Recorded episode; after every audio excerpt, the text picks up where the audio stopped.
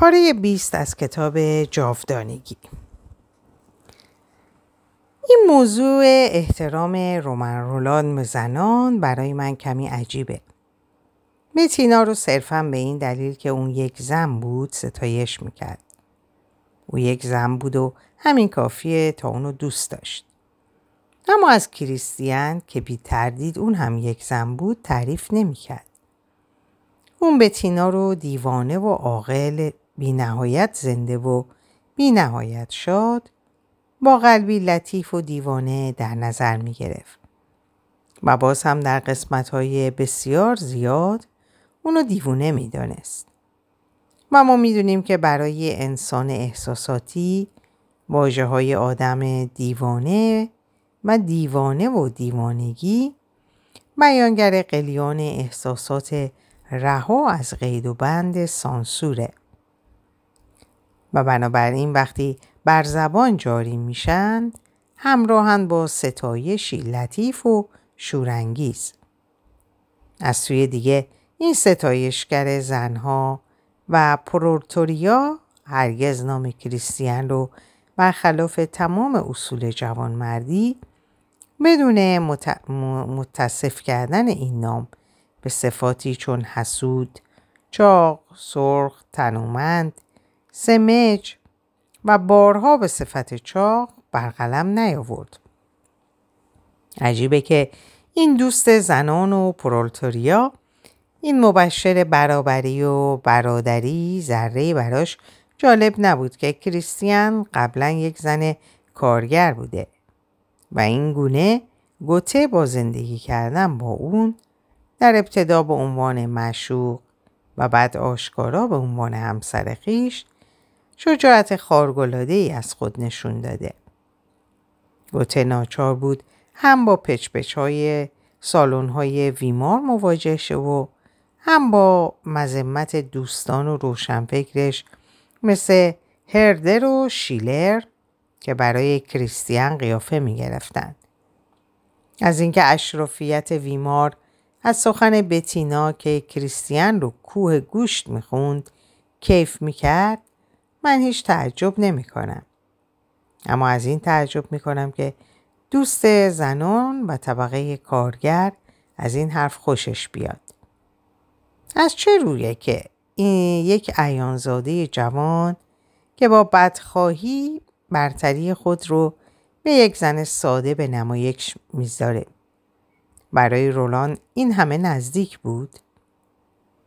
و از چه رویه که کریستیان که دوست داشت بیاشامه و برقصه که مواظب هیکل خودش نبود و در شادی کامل چاق شد. هرگز به صفت آسمانی دیوانه متصف نشد بلکه دوست پرورتریا صرفا اونو صرفا اونو یک آدم سمج می‌بینه.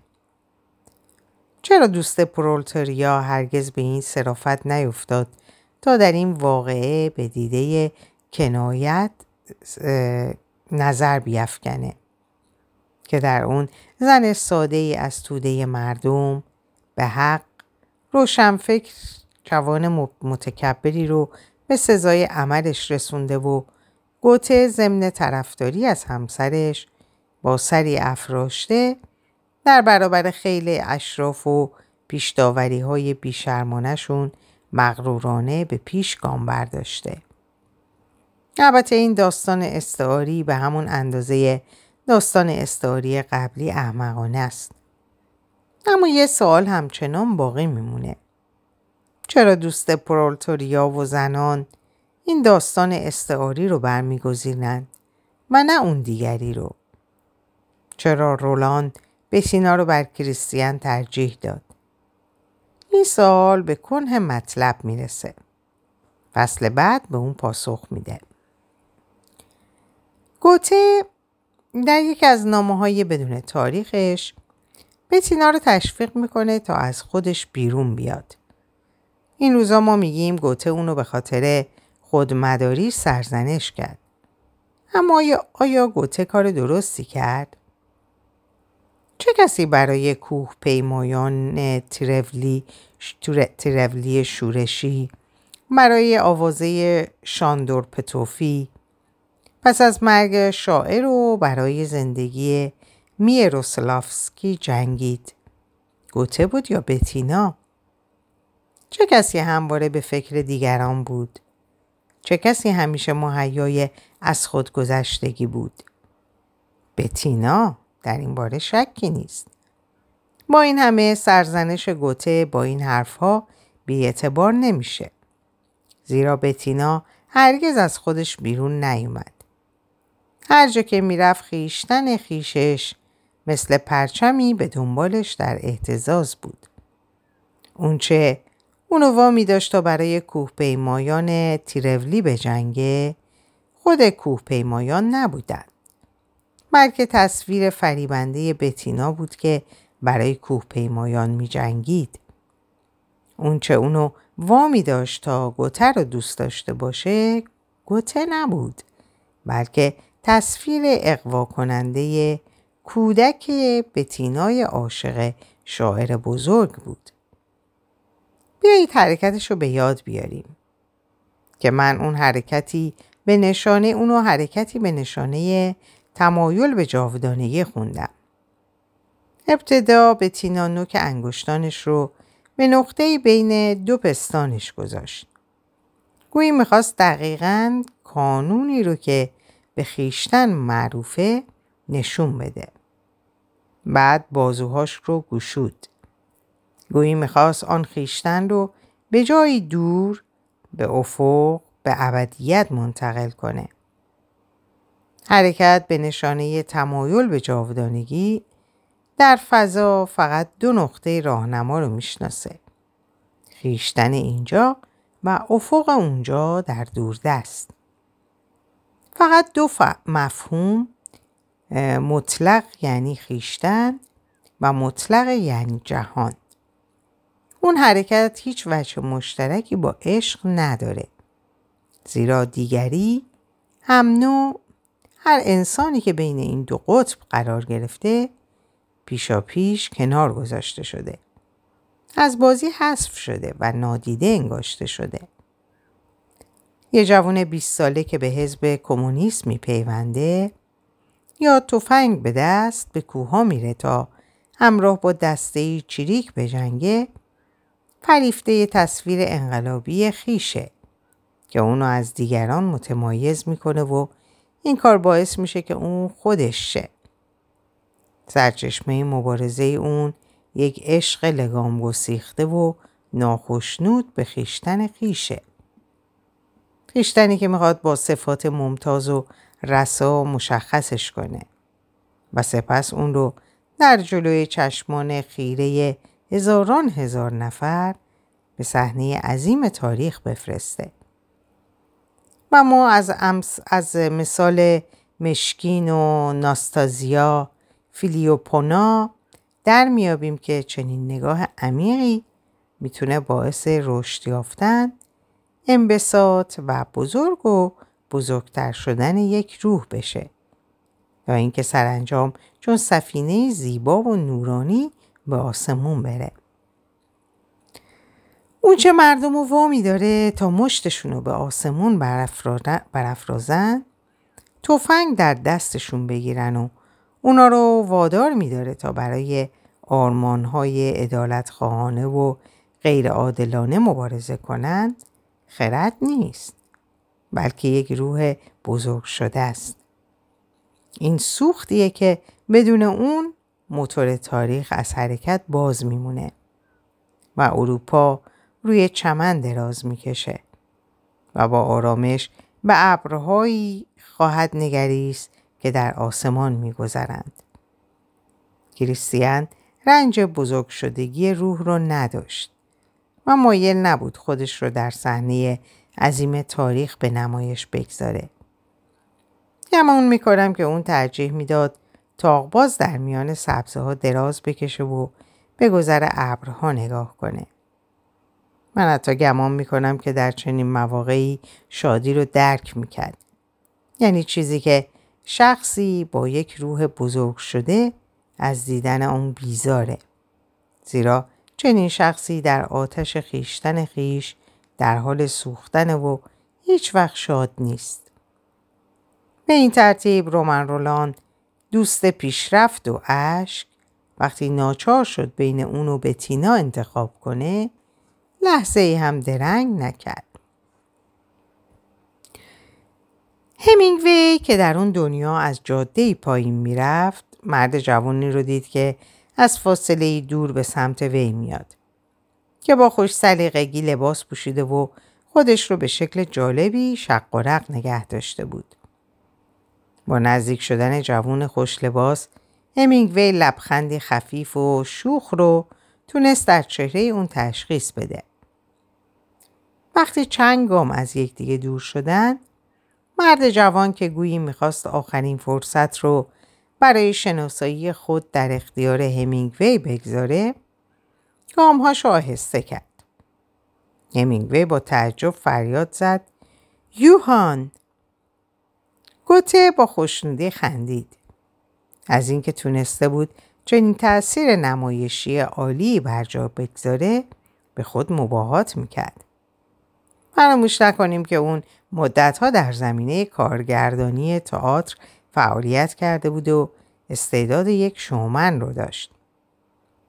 سپس گوته بازوی دوستش رو گرفت. جالبه که با اون که الان از همینگوی جوانتر شده بود ولی رفتار توام با بردباری افراد مسن رو داشت. من اونو برای گردشی از سر فراغت همراه خود برد. همینگوی گفت یوهان امروز تو مثل یکی از خدایان شدی. قیافه خوش دوستش اونو از ته دل شاد کرده بود و با شادی میخندید. دمپایاتو کجا گذاشتی؟ اون سایبون سبز چشمات کجاست؟ و پس از اون که از خندیدن بازیستاد گفت بهتر بود با همین قیافه به دادرسی ابدی می‌رفتی تا قضات رو با زیبایی خودت منکوب کنی. نه با استدلال. می‌دونی من در دادسرای ابدی حتی یک کلمه هم بر زبان نیاوردم. از سر تحقیر. اما نتونستم جلوی خودم رو بگیرم. می‌خواستم برم و جریان کار رو ببینم. الان پشیمونم. تو چی می‌خوای؟ تو به سبب گناه نوشتن کتاب محکوم به جاودانگی هستی. تو خودت اینو برام توضیح دادی. گوته شانه بالا انداخت و با حالتی مغرورانه گفت شاید به یک معنا کتاب های ما جاویدان هستند. شاید. مکس کرد و آروم و با تاکید افزود اما خودمان نیستیم. همینگوی با تندی مخالفت کرد. کاملا برعکس. احتمالا تا چندی دیگر کسی کتاب رو نمی‌خونه. تنها چیزی که از فاوست تو برجا میمونه همون اپرای ابلهانه گنوه. و شاید اون سطر درباره جذبه ابدی زن که ما رو به این سو و اون سو میکشونه. گوته با صدای بلند گفت جذبه ابدی زن ما رو به فراز میکشونه. درسته. اما مردم تا آخرین جزئیات رو از زندگیت از زندگیت بیرون نکشن از فضولی کردن دست بر نمیدارن. ارنست هنوز پی نبردی که اونا از چهره هایی حرف می‌زنن که هیچ ربطی به ما نداره؟ یوهان نگو که تو با گوته ای که اونها دربارش مطلب می نویسند و حرف می‌زنن هیچ ربطی نداری. من قبول دارم که تصویری که پشت سر تو بر جای مونده کاملا با تو همانند نیست. قبول دارم که تو رو کمی دگرگون می‌کنه. اما تو هنوز در اون حضور داری. گوته محکم گفت نه ندارم. و مطلب دیگه ای به تو بگم. من حتی در کتاب هم حضور ندارم. اون کسی که وجود نداره نمی‌تونه حضور داشته باشه. این برای من زیادی فلسفیه. لحظه ای فراموش کن که آمریکایی هستی و مغزتو به کار بنداز. اون کسی که وجود نداره نمی‌تونه حضور داشته باشه. آیا این خیلی بغرنجه؟ لحظه ای که من مردم به طور کامل در همه جا حذف شدم. من حتی از کتاب ها محو شدم. اون کتابا بدون من در جهان وجود دارند. هیچکس هرگز منو در اونها پیدا نخواهد کرد زیرا تو نمی‌تونی کسی رو پیدا کنی که وجود نداره. همینگوی گفت دلم می‌خواست با تو موافق بودم اما این مطلب رو برام توضیح بده. اگه تصویری که پشت سرت از خودت به جا گذاشتی هیچ ربطی به تو نداره پس چرا وقتی زنده بودی اون همه هوایش رو داشتی؟ چرا از اکرمن دعوت کردی که به تو ملحق شه؟ چرا شروع به نوشتن شعر و حقیقت کردی؟ ارنست قبول کن که منم به اندازه تو احمق بودم. این وسواس آدم به تصویر خود ناپختگی محتوم انسانه. خیلی دشواره که آدم نسبت به تصویر خود بیقید باشه. این گونه بیقیدی از توان بشر خارجه. فقط پس از مرگ آدم آدم به این مرحله نائل میشه و اون موقع هم این کار یک باره پیش نمیاد بلکه مدت ها بعد از مرگ صورت می‌گیره. تو هنوز به اون مرحله نرسیدی. تو هنوز پخته نشدی. ولی با وجود این مردی. چند وقت واقعا؟ همینگوی گفت 27 سال. چیزی نیست. تو قبل از اینکه کاملا به این آگاهی برسی که انسان میراست و بتونی تمام عواقب این درک رو بر دوش بگیری باید حداقل 20 یا 30 سال دیگه صبر کنی. زودتر از این پیش نمیاد. من خودم درست قبل از اینکه بمیرم اعلام کردم که در درون خود چنان قدرت خلاقی حس می کنم که غیر ممکنه بدون برجا گذاشتن اثری از خودم از بین برم. و البته باور داشتم که در تصویری که از خود به جا می‌گذارم زندگی خواهم کرد. بله درست مثل تو بودم.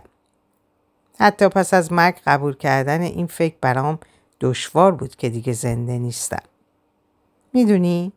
واقعا حالت مخصوصیه. میرایی ابتدایی ترین تجربه آدمیه. با وجود این بشر هرگز نتونسته اونو بپذیره و دریابه و متناسب با اون رفتار کنه. انسان نمی‌دونه چگونه میرا باشه و وقتی میمیره حتی نمی‌دونه چگونه مرده باشه. همینگوی برای کاستن از سنگینی اون لحظه پرسید تو یوهان خودت می‌دونی که چگونه باید بمیری؟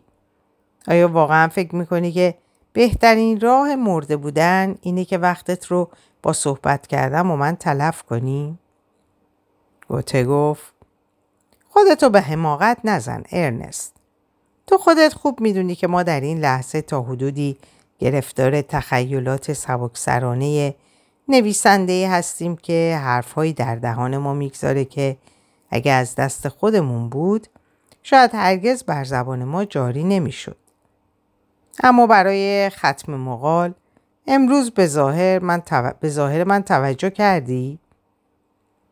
مگه لحظه ای که چشم به تو افتاد نگفتم تو مثل یکی از خدایان هستی گوته با حالتی تقریبا پر آب و تاب گفت وقتی که همه مردم آلمان من یک اقواگر بیرحم در نظر می گرفتن همین قیافه رو داشتم سپس متأثر شد و افزود, افزود می‌خواستم که در سالهای آیندت همین تصویر رو از من داشته باشی.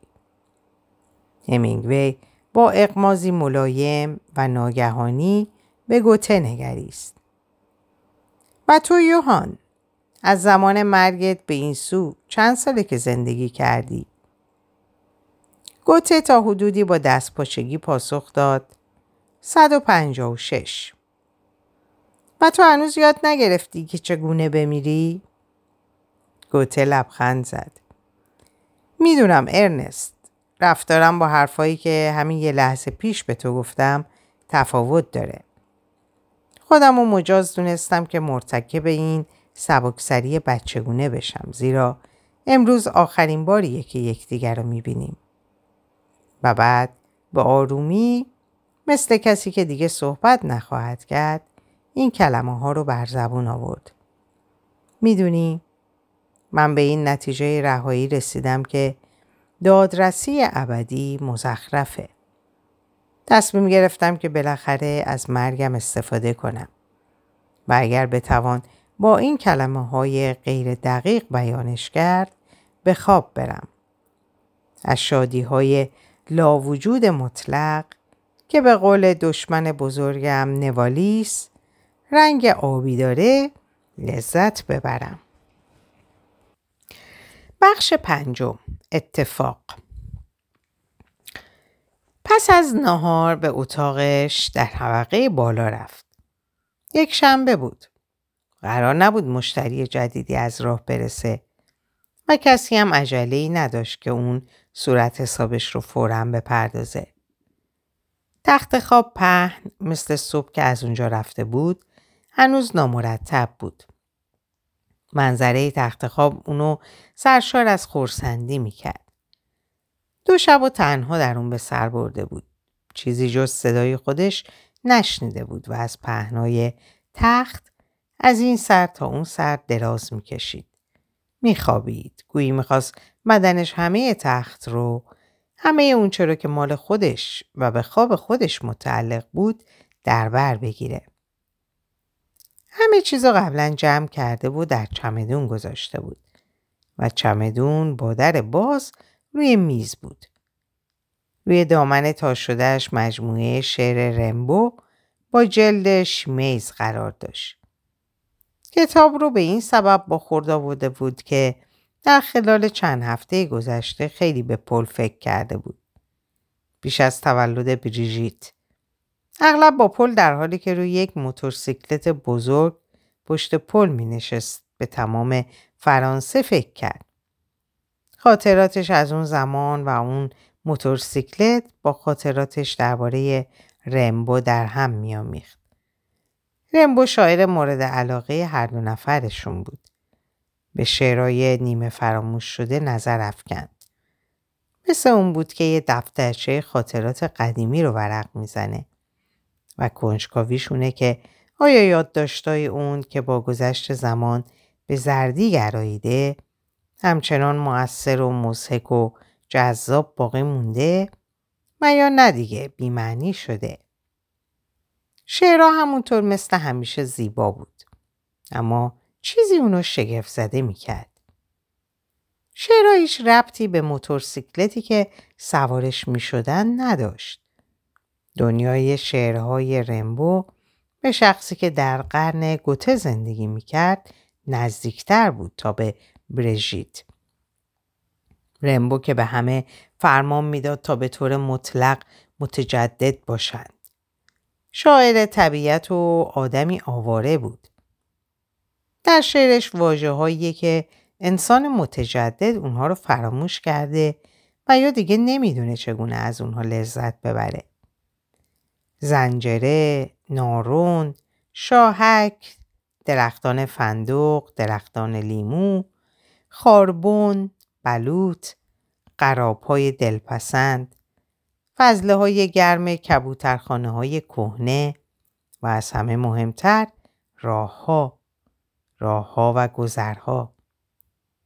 در غروب آبی تابستون از گذری سرازیر میشم. گندمزار میخوردم. بر سبزه کوتاه گام می نهم. حرفی نخواهم زد. فکر نخواهم کرد. در دور دستا پرسه خواهم زد. دور دستا چون یک کلی شاد از طبیعت همچون که با زنی. چمدان کوچک را بست. بعد اتاق را ترک کرد. با چابکی از پله ها به سمت راه ماشین روی هتل رفت.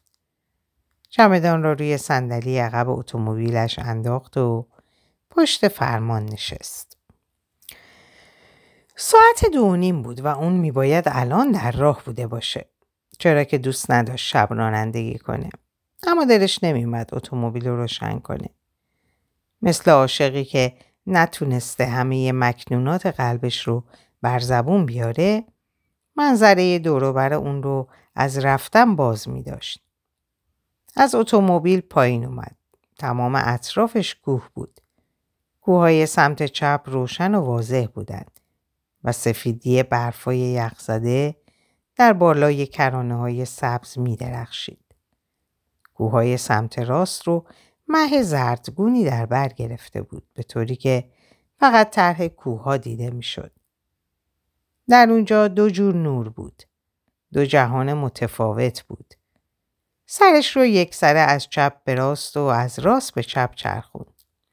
و بعد تصمیم گرفت قدم آخر رو بزنه. در طول گذرگاه نرمی که رو به بالا از میون چمنزارها به بیشه منتهی می‌شد به راه افتاد.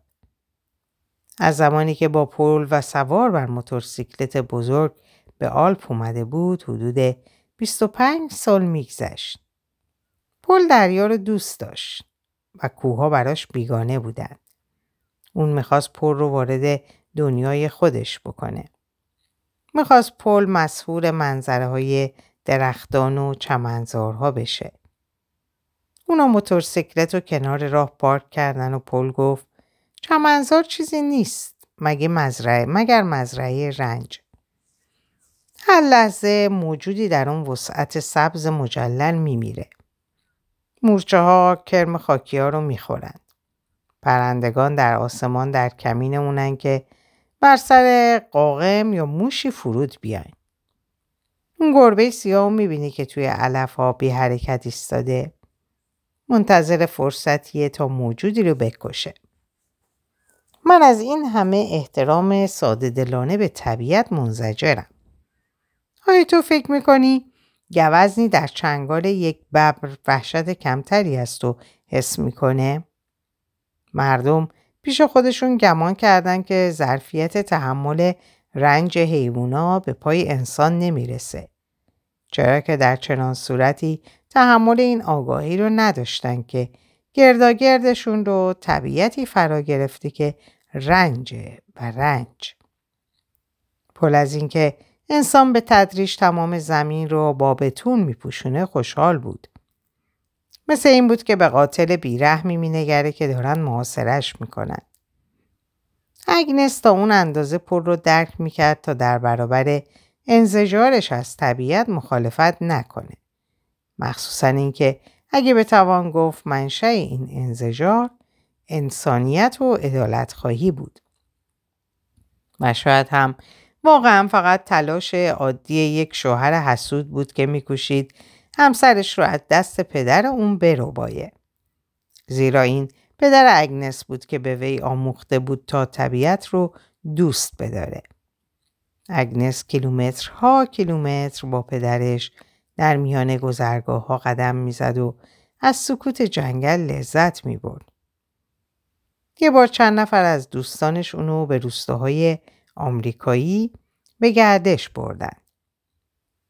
روی بود بی پایان و رسوخ ناپذیر از درختها که شاهراهای طولانی اونو قطع کرده بود. سکوت جنگل ها مثل صدای شهر نیویورک براش غیر دوستانه و بیگانه بود.